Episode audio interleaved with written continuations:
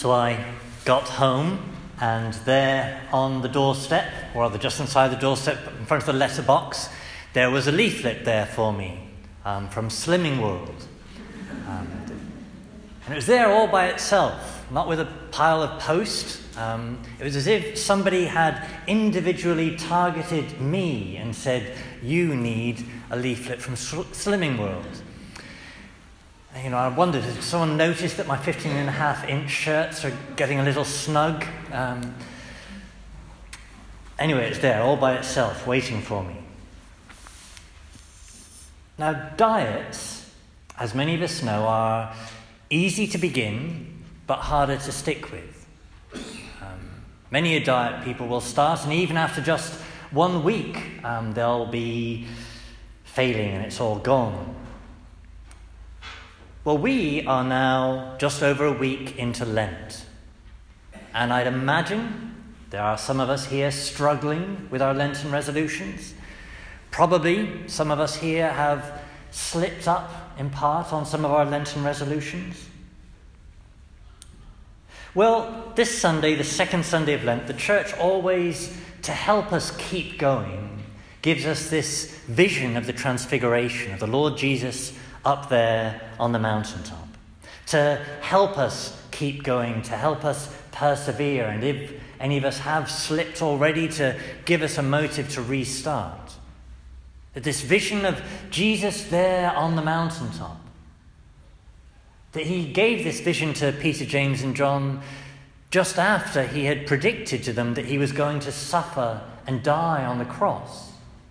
And he knew that would be a terrible experience for them to pass through.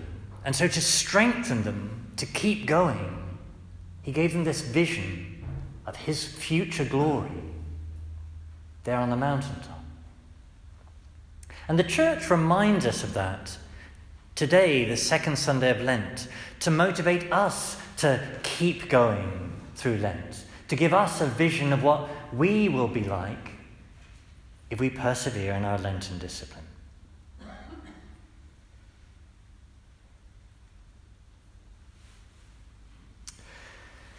So they were shown a vision of transfigured human flesh. Well, my dieting leaflet also had a vision of transfigured human flesh that I think is probably typical of all such leaflets. It had someone who looked really good after they'd achieved their diet, with words to the effect of, you too can look like this, 40 days of this diet. Well, we've got 40 days of Lent. So I thought I'd point out to you some of the ways a diet is similar to Lent, but also some of the ways that it's different.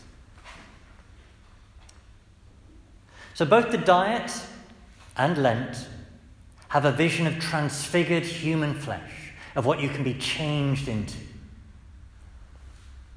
Both the diet and Lent make a promise to you. Both have a trainer to help you on the way. Your diet coach or the Lord Jesus. Both involve self-denial and abstinence, usually abstaining from the pleasure of food. And so with that, both involve suffering.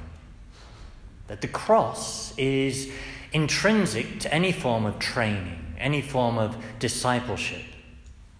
That you can't be an athlete unless you endure the training of the gym.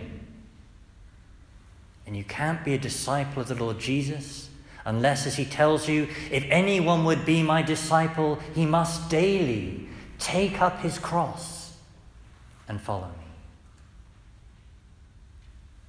And in this season, for us, the cross in particular of Lent is the threefold remedy of prayer, fasting, and almsgiving. And if we're faithful to that threefold remedy, it will give us a transfigured destiny too.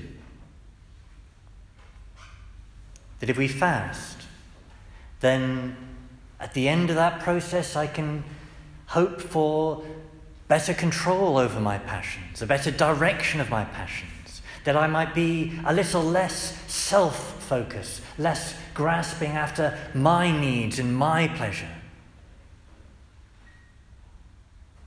That if I'm praying in this season, I might hope that at the end of this season I might be better oriented to Him who is the source of my true fulfillment. And if all that is changing me, I can hope to be transfigured into that true beauty of love by the almsgiving of Lent and of that transformation, hopefully, of something in me in a more stable, permanent form.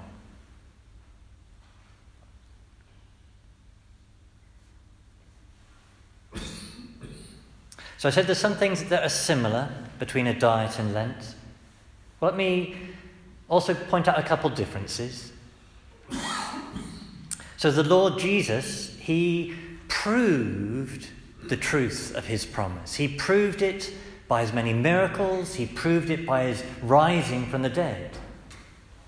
Whereas in contrast, so many diets make promises that somehow just aren't true. Well, His promise is true.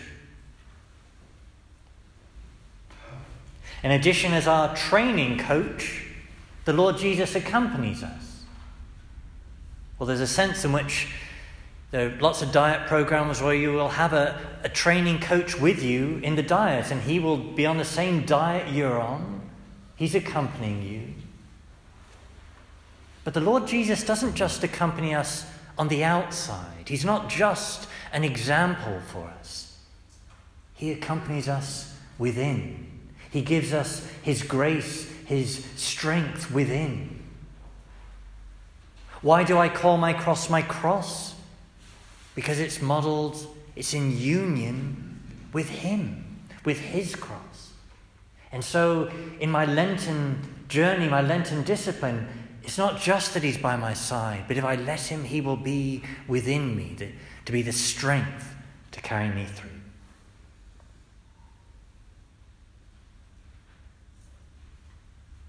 And then a final difference, possibly the crucial difference. Fasting, prayer, fasting, and almsgiving of Lent, they have a different goal from the goal of a diet. The diet aims to transform your body, but only your body. And your body's important. It's a gift to you from the Lord. Scripture tells you your body is the temple of the Holy Spirit. We should care to make our body healthy. But it's not as important as our soul that will last for eternity. And the type of transformation that Lent is about isn't the kind of self-help that self-help books are about. Rather, ultimately, the transformation Lent is about union with the Lord and the transformation that comes by being united to Him.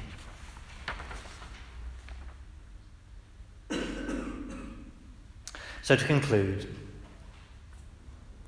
a vision of transfigured human flesh. One, the diet with Slimming World. But that flesh, even if you're faithful to the diet, even if it succeeds, that flesh ultimately will fade. The other, the prayer, fasting, almsgiving, self-denial of Lent. To be part of our way to be with Jesus on the mountaintop.